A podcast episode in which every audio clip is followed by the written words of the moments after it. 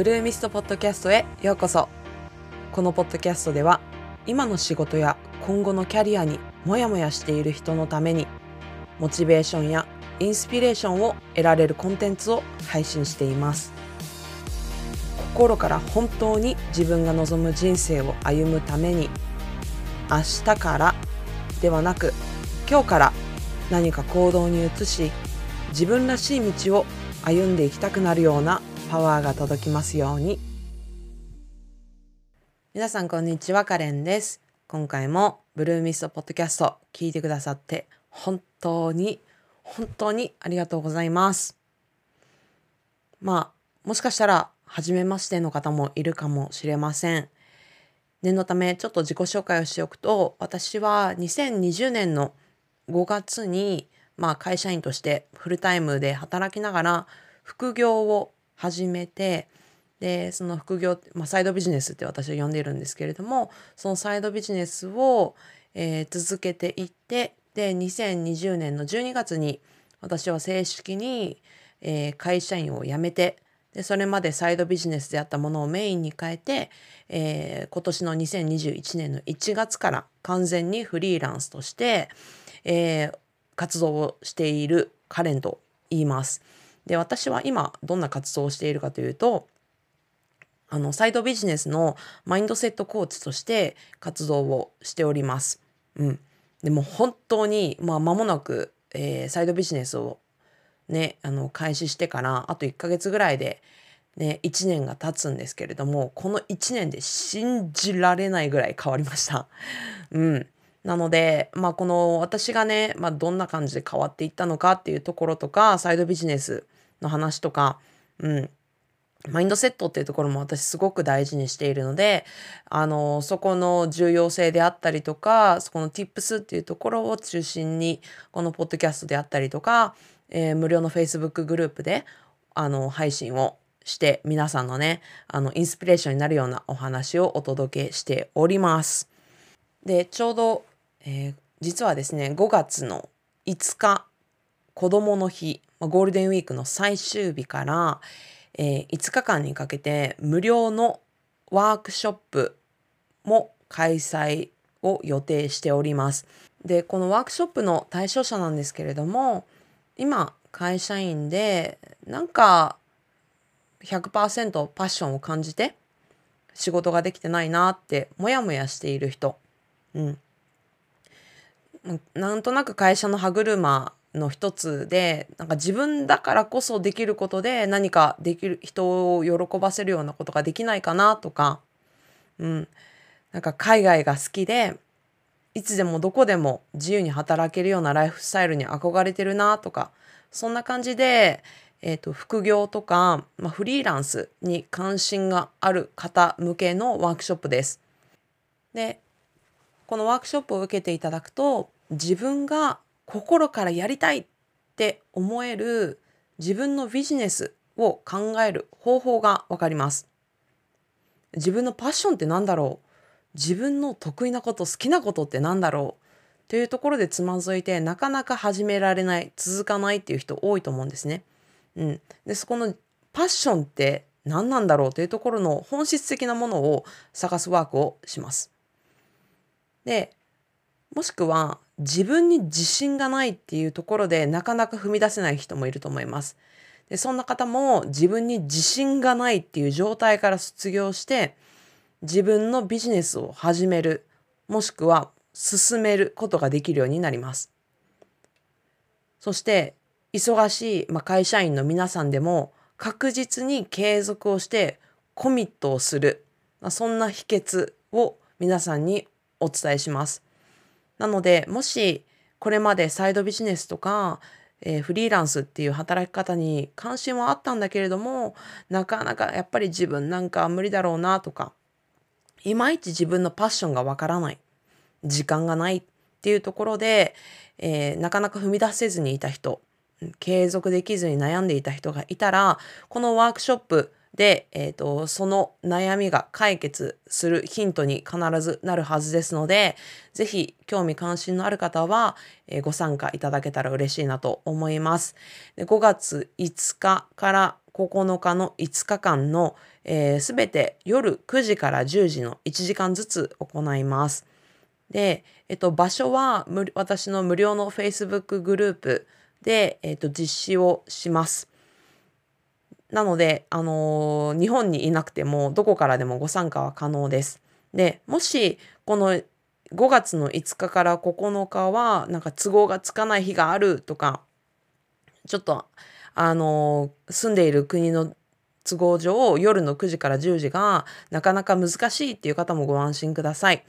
えっ、ー、と、13日までは、え、録画、リプレイを、え、残しておきますので、13日までに、えー、録画をキャッチアップしていただければ、えー、皆さん、あの、お気軽にご参加いただけますので、えー、調整いただけたら嬉しいなと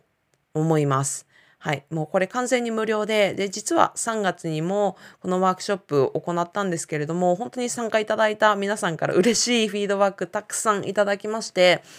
で、この、あの、ワークショップ参加したことによって、あの、ちょっとこれ始めてみましたとか、うん、なんか、もう続、もう、えー、やっていたものを、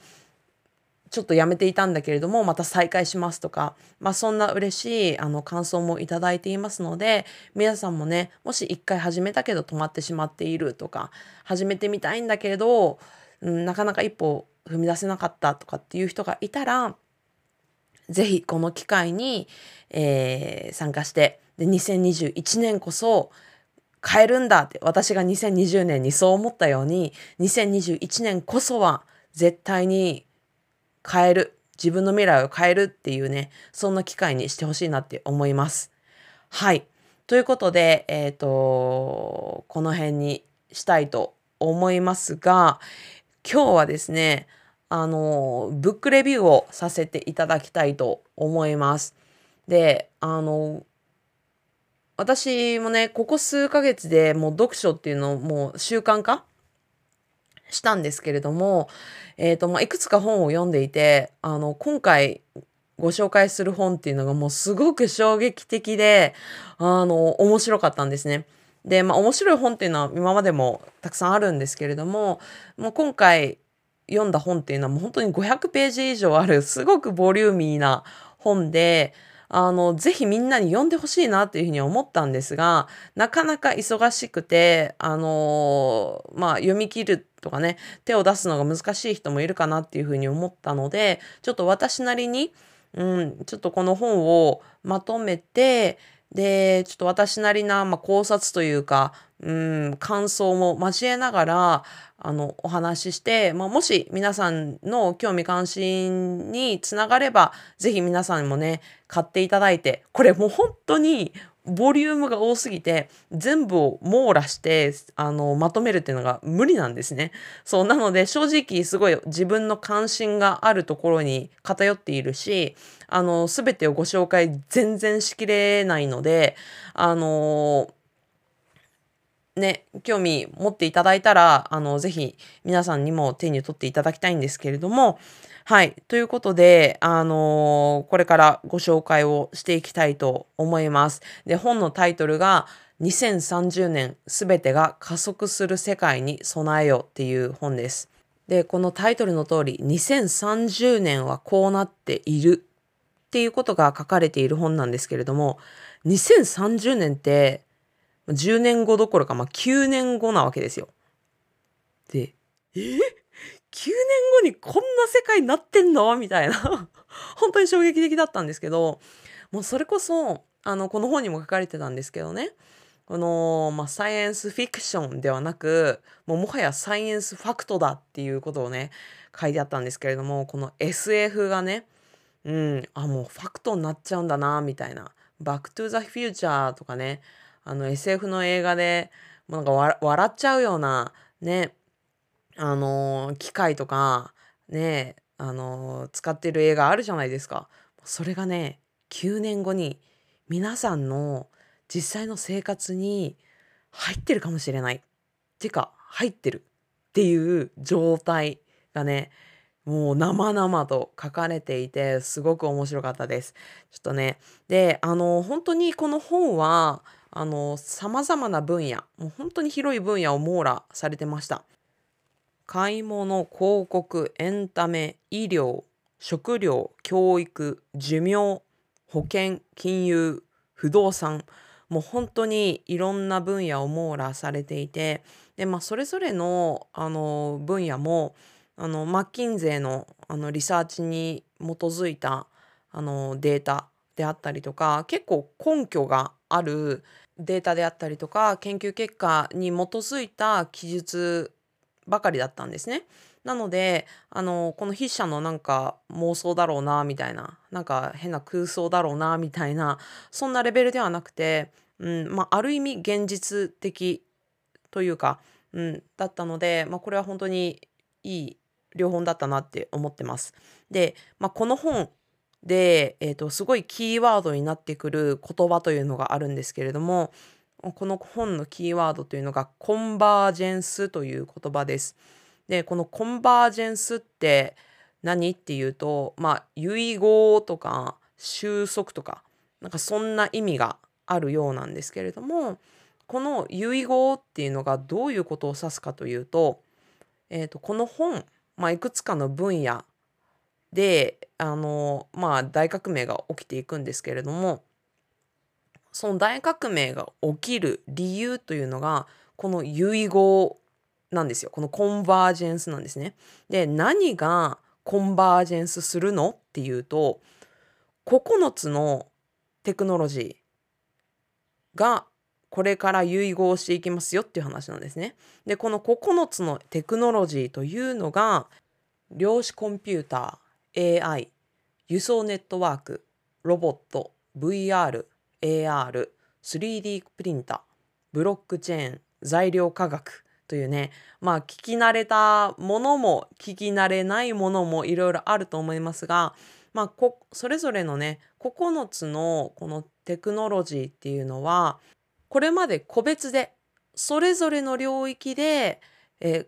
ー、ぐんと成長していったわけですね。うん、例えば AI であれば AI という領域だけでどんどんどんどん進化を続けていって今もすごい AI っていうのも話題になってますよね。で VR っていうのも VR という単体であのものすごく今成長しているっていうような状態です。もうそれはそれでそれだけですごいんですけれどもこれからは例えば AI と VR が融合してあの爆発的な革命になりますよとかそれだけじゃなくても AR と VR と 3D プリンターとブロックチェーンと AR がみんな合体してもうとんでもない 革命が起きますよっていうそういうことがこのコンバージェンスというところの、えー、話になっていきます。これによって先ほど紹介した、まあ、医療や教育とか保険とか金融とか食とかそういうところで、まあ、これまでの10年とは比較にならない速度でこれからの10年は大革命変化が起きていきますので皆さん備えてくださいね っていうところが、まあ、この本書の内容になっていきます。であのー、これ本当にもうさっきから言ってますけどボリュームが本当に多かったので私なりにえっ、ー、とうんまとめてみてで3つのポイントに押さえて今回お話ししていきたいと思います。はい。でこの3つというのの1つ目は、えー、個別化が進んでいくという点。で、2つ目は、私たちの今の距離に対する概念が覆されていくという点。で、3つ目は、この今のビジネスモデルがどんどん崩壊していくんだなという点。はい、この3つに絞って今回お話をしていきたいと思います。で、1つ目のこの個別化が進んでいくという点これも本当に面白い。で、えー、とこの個別化という点では特にエンタメエンターテインメントと教育っていうところがすごく印象的だったんですが例えばエンタメの個別化ってどういうことかなっていうと例を出すとすごく分かりやすいと思うんですけれども例えば皆さん映画見たことありますよね。で映画って皆さんあのストーリーみんな同じじゃないですか。例えば「タイタニックも」あのねえーと、すごい、えー、裕福な女性の方と、ね、貧乏な男の子のラブストーリーで、え、最終的には、え、船が沈んでしまうっていうようなストーリーだったりとかまあ「アナ雪」もそうですよね。アナ雪のストーリーだってみんなが同じ内容を見て同じように、まあ、感動したりとか楽しんだりして終わっています。でこれまでは映画というものはすでに作られたものを私たちが受動的に楽しむものでしたよね。うん。それが変わっていきます。えどういうこと？って思うかもしれませんが、えー、ここではこれこれまでのその受動的な、まあ、メディアだったものがこれから私たちがね能動的にこれから私たちが作品を作っていくようなそんなエンターテインメントに変わっていきますよっていう話がありました。でこれどういうことかというと例えば一つの映画でも私たちの例えば思考であったりとか、うん、感動するポイントって人それぞれ違いますよね。うん、ある人にとってはこういうところですごく感動するんだけども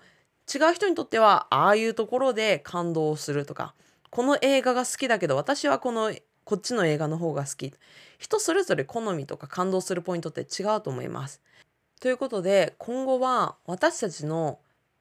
考に沿った私たちの好みに沿って映画のストーリーが個別化されていくっていう話なんですね。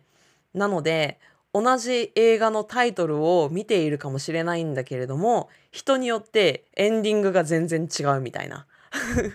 そんな映画のスタイルであったりとかあとは教育の面ではその私たちっていうのは教育はすごく確一的な教育を受けていますよね。うん、30人集まる教室の中で一人の先生が教壇に立って同じ内容を、えー、全ての生徒が同じ時間に、えー、聞いてで教育を受けてでテストを受けてなんか100点満点だの80点だのそんな教育を受けています。でもこれも先ほどと同じであの生徒によって得意不得意も違えばそのメンタル面でも全然浮き沈みとかってあったりとか本来、まあ、ベストな教育っていうのは生徒それぞれ違うはずですしそれをなんか30人まとめてひっくるめて同じ先生が同じテンションで教育するのってこれってベストなのっていう話があると思うんですね。でそれをこの技術が解決していくっていう話なんです。だから例えばで言うと、まあ、あらゆるセンサーがその私たちの感情であったりとか、えー、モチベーションっていうところを汲み取って私たちの今のそのうん、メンタル的な状態に合ったような教材を作ってくれる。もうその教材っていうのももうすでに本ではなくてタブレットで提供されるのでそのタブレットが私たちのその健康状態とか、えー、メンタル面での状態に合わせたようなコンテンツをカスタマイズで作ってくれてでそれによって私たちが、えー、すごく集中できるような、えー、教育のコンテンツを作ってくれる、うん、私たちの得意不得意に沿った、えー、オリジナルの教育コンテンツを作ってくれる。だから置いてけぼりの全然ついていけないような生徒ができるとかすごくあの逆にね学校の教育が簡単すぎてつまらないから逆にあのモチベーション下がるとかそんな状態にならずにみんながあのいい状態で教育を受けられるような環境になっていくみたいなそんな話もありました。また例えば VR とか AR っていう技術を用いてそれもねあのヘッドセットまあ分厚いゴーグルみたいなものを使ってでえっ、ー、とリアルな体験ができるっていうような教育もできるという話もありました。これはどういうことかというと例えばですねえーと、五感を使った教育っていうことになるんですけれども、うん、差別、ね、結構差別問題ってありますよね。この差別というのも差別はいけませんよっていうのが今までの教育だったとするとこれからの教育はどうなるかというとこの VR や AR を使って本当に私たちが例えば黒人の人たちのような立場になった状態をもうこの五感目とか嗅覚とか感触も使ってリアルに黒人の人たちが差別を受けるっていうことを体感できるような教育が、えー、これから、えー、実現していくっていうような状態になるそうです。でやっぱり教育の上でこの五感をいかに使えるかっていうのはすごく重要なようで、うん、そこの技術が発展していくことによって私たちのこの理解っていうのもさらに深まっていくだろうっていう話もありました。うん、これはもうなんかこれからのね子どもたちの教育ってなんかすごい羨ましいなって思いながら、うん、見ていましたがまあとはいえね私たちもこの大人になっても教育の機会っていうのはいくらでもあると思うので私たちもこれからまあ楽しめる話なのかなっていうのも思ったんですけれどもはい。っていうところですね。この個別化っていうところは、今はね、私、えっ、ー、と、エンタメと教育の話にあの絞ったんですけれども、もちろん他の分野でも、あの、あの健康面とか、そういった面でもどんどん進んでいくっていう話ですね。はい。で、2つ目の、この距離に対する概念が変わりますという話。はい。これなんですけれども、えー、皆さんにお知らせいたします。えー、衝撃です。はい。まずね、あの、空飛ぶ車ができます。はい。で、これ私別にあの、ふざけてるわけでもないし、もう超真顔で話してるんですが、はい。まあ実際に皆さんもね、あの、ウーバーっていうあの会社ご存知だと思います。おそらく日本の皆さんは UberEats で親しみがあるんじゃないかなって思いますが、まあ、海外ではむしろこの配車サービスの Uber っていうものがあの結構主流で私もアメリカにいた時はもうかなり使っていたんですけれども、うん、ライドシェアサービスですね。うん、でそこのライドシェアサービスを提供しているこの Uber が、えー、を中心に、まあ、他にもあの何社か空飛ぶ車っていうのはあの開発しているようなんですけれどもこの空飛ぶ車が、えー、実現します。でもちろんこの空飛ぶ車も人が運転するのではなくて、まあ、AI によって、まあ、自動で運転してくれる。うん、でこれもあのー、保有するのではなくって私たちがねあのどこどこに行きたいんだけどみたいなことを例えばアレクサとかに言えばピューンってあの空飛ぶ車があの家の前まで来てくれて、えー、そこまで届けてくれるみたいなそんな状態です。はい、で空飛ぶほ、えー、車の他にもですね、えー、ロケット ロケットを使うことによってですねえっ、ー、とロサンゼルスからシドニーまで30分で行けるようになります。はい。でニューヨークから上海も39分で行けるようになるそうです。はい。なので、えーと、今私愛知県に住んでおりまして、えー、京都まで新幹線で40分ぐらいなんですね。なので今の実家から京都に行っている間に、えー、今ニューヨークにいる人が、えー、上海まで生きてしまうようなそんな未来が9年後にやってくるそうです。すごい話ですよね。うん。で、え、ー、と、これは、えっ、ー、と、皆さんご存知の方もいると思いますが、あの、テスラモーターズとか、えー、ロケット開発で有名なイーロン・マスクが構想している、まあ実際に今開発中の、えっ、と、ロケットの実用化によって現実化するっていう話です。で、このイーロン・マスクなんですけれども、本当にあの、ロケット開発ですごく有名で、彼はあの人類ねあのこのまま地球にいても危険だからっていうことであの火星に飛ばすっていうところをあの夢見て今あのロケット開発を進めているんですけどもこのあの火星に飛ばすこのロケットを地球上でも使おうよみたいなそんなところから今実際に今開発が進められているようです。で、まあ、このロケットの他にもですねあのハイパーループといってあの真空のあの大きなチューブみたいなものの中に、えーとまあ、乗り物を作ってですねでそのチューブの乗り物っていうのが時速1200キロなんですね。でそのチューブによってえ、ー、とまあこの移動もねめちゃくちゃ速くなるんですけれどもこの、えーと、ハイパーループの開発も今進めていてでこれが実現すると,、えーと、カリフォルニア州を、えー、35分間で横断できるようになるそうです。で、まあ、このカリフォルニア州ってどれぐらいの大きさかっていうと日本の本州ともうほぼ同じです。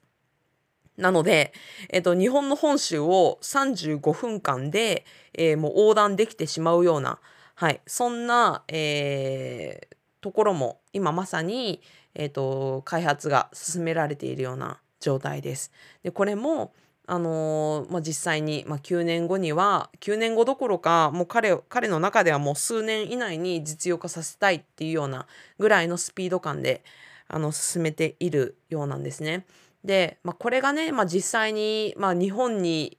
どういうタイミングで来るのか世界にどんな感じ広まっていくのかっていうところは分かりません。ね、まだアメリカでとりあえずっていう話かもしれないんですけれどもでも、まあ、アメリカで実際に実用化してで、まあ、使われるようになっていけば、まあ、今のこのグローバルな世界でですので、まあ、日本とか他の世界にもどんどんどんどん広まっていくっていうところは、まあ、想像に難くないかなって思ってます。であの、まあ、こうやってねまああのー、日本の本州も、えー、30分足らずで、えー、横断できてしまう。ね、ニューヨークから上海も40分かからずに行けるような世界になってしまう。そんな世界を想像した時に私が思ったのは物件に対する価値っていうのはすごく変わるんだろうなって思いました。で皆さんお住まいの物件があると思いますがその物件って価値を決める時に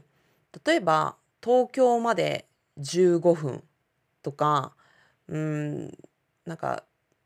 どこどこまで距離が近い遠いとかってそこで結構価値を置いて決めてる人って多くないですか？で私結構そうだったんですけれども物件探しをする時に。うん、でもしあの日本の本州をね30分で横断できるようなそんな世界になったら果たして東京の界隈に住むことにどれだけの価値があるかなとか、うん、そういうところも全然変わってくるんだろうなっていうところを想像しながら読んでおりました。はい。で、あの、まあ、交通革命っていうところでちょっと補足してお話をしておきますが、まあ、こうやってそもそもロケットや、まあ、真空チューブに中での移動であったりとか、え空飛ぶ車ね、それも保有するのではなくて、まあ、あの、皆さん、みんなでシェアをしながら、あの移動するっていうところが実現した先には、あの、私たちそもそもね駐車場というものが必要なくなってきますよね。うん。道路っていうのももしかしたら不要になってくるかもしれない。ってなるとどう思いますか？ちょっと街を見渡してみると結構道路だらけだし駐車場だらけじゃないですか。うん。でそれが不要になったらそこって何に変わってくるのかなとかあと言われているのはこの車というのも実は使われているのって5%だけみたいなんですよ。平均を取ると車っていうのは95%が駐車場にいるんですって。でその95%使われていない車、うん、これがやっぱりライドシェアされることによって常に使われている状態になれば駐車場もいらなくなるし、うん。でね、あのまあ、この空飛ぶ車っていうのが主流になっていけばどんどんどんどん道路さえもいらなくなる。うん。それだけではなくて例えばディーラーもいらなくなるかもしれない。ガソリンスタンドだってもうね電気自動車っていうのももうだいぶ出てきてますけれどもいらなくなるとあそこって何に変わっていくのかなとかそういうのをちょっと想像しただけでも街がね一変していくっていうのも皆さんも想像いただけるかなっていうふうに思います。思います。はい。というところですね。はい。まあこの距離に対する概念っていうのは本当に変わっていくんだろうなっていうところを思った時に私はねあの世界一周をしたいっていうのがね私の中のバケットリスト、まあ、人生死ぬまでにやることリストに入っているんですけれどもあこれもう簡単に達成しちゃいそうじゃんみたいな。世界一周なんなら多分1日でできる日が来てしまうのではないかと 思ったんですよね。でそうなった時にちょっと私のバケットリストうん、こんなに簡単に叶えそう叶えられそうなものだとちょっとつまんないなと思ったのでちょっとバケットリストにですね私は宇宙に行くっていうことをねちょっと加えました。ね。宇宙に行くっていうレベルであればあの多分多分100%無理ってわけじゃないけどちょっと頑張んないと難しいだろうなみたいなレベルかなと思って。はい。超どうでもいい補足をつけさせていただきました。はいはい。ということでですね、えっ、ー、と、3つ目いきます。はい。3つ目はですね、まあ、ビジネスモデルが、まあ、どんどん、ね、あのー、まあ、崩壊というか、変わっていくだろうなっていうところですね。はい。まあ、これは、まあ、いろんな側面で思ったんですけれども、まあ、一番、あのー、ちょっと衝撃だなって思ったのは、3D プリンターによる影響です。うん。で、私、今まで 3D プリンターっていうのは、なんかもう、なんか特定のものの限られたものしかなんか作れないようなイメージしかなかったんですね。で、まあ、もっと言えばあんまりよく分からなかったっていうのが正直なとこなんですけど、うん、これ読んでいたらうわすごいなって思ってで、まあ、このすごいなっていうところの理由はですね 3D プリンターって何でも作れるんですよ。何でも作れます。でこの何でもっていうのはもう文字通り何でもで例えばあの身近なところで言えばなんか何々の形をしたチョコレートとかね。あのコップの形したチョコレートとかあの まあ私の形したチョコレートとかもう絶対欲しくないですけど。とかね。まあもちろんそんなのは簡単に作れるし、まあ、さっき言ったコップなんかも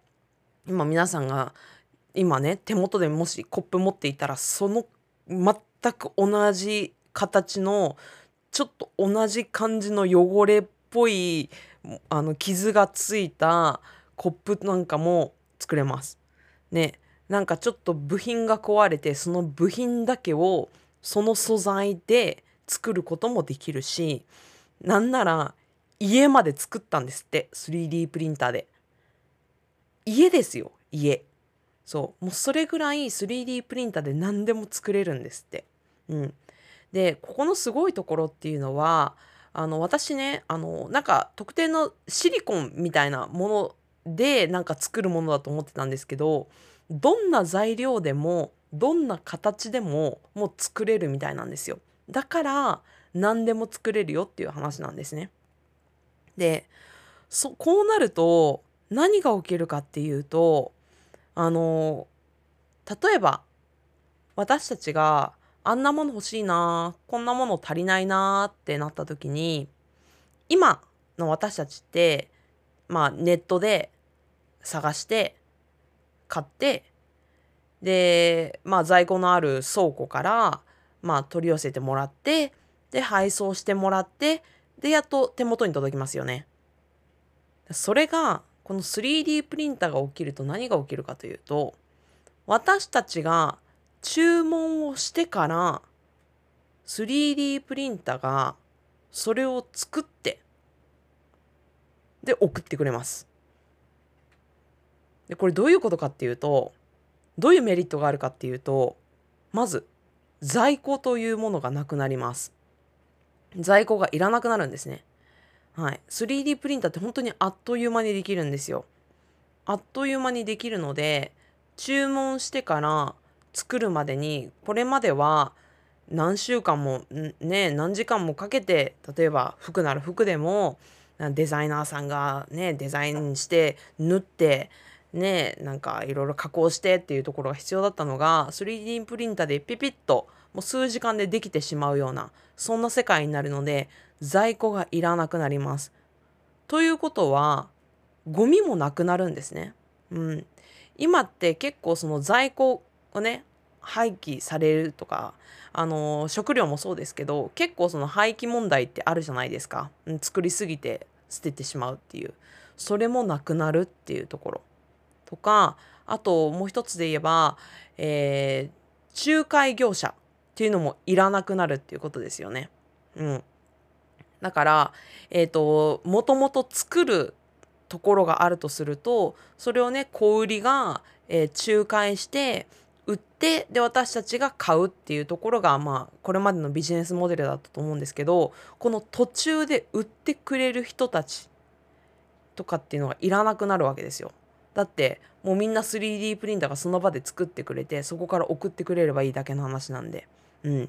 なので小売業っていうところもこれからどんどん変わっていくんだろうなっていうのも思いました。はい、であの、まあ、最終的にはねもう 3D プリンターがもしねもう一家に一台みたいな存在にまあなったら配送とかもいらなくなるわけですよ。うん、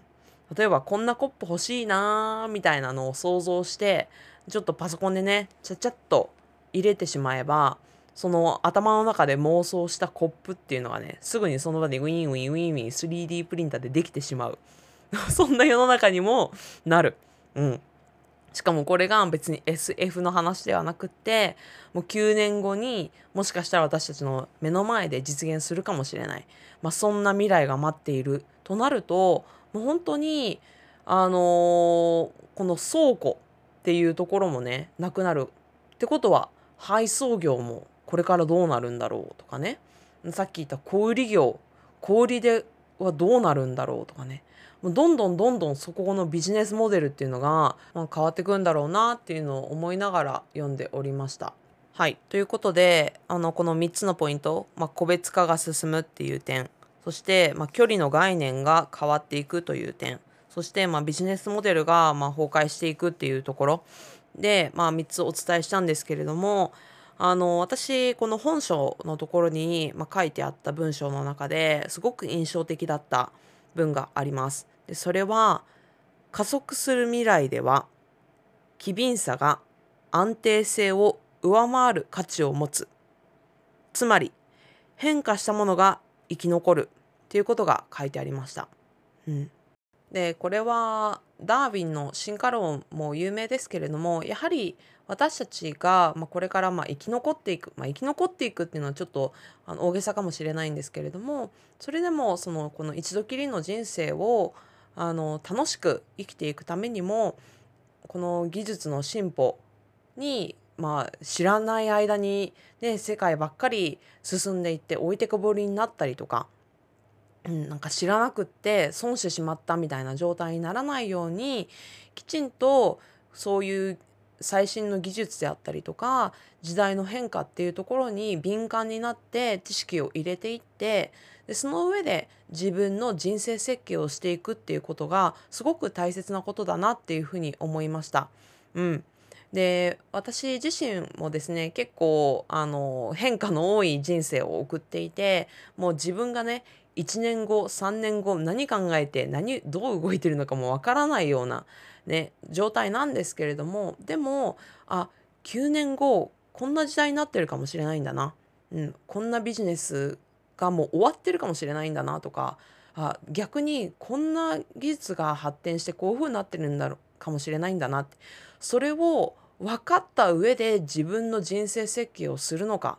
全く知らない状態で人生設計をするのかで全然違ってくると思うんですね。うん、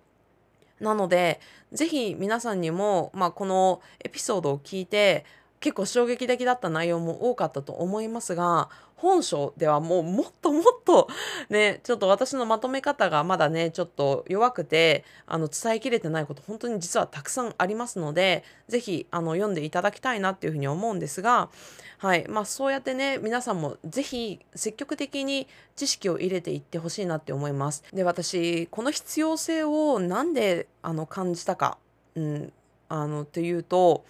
えっとこのイーロン・マスクのこのチューブの話あるじゃないですか。ハイパーループの話。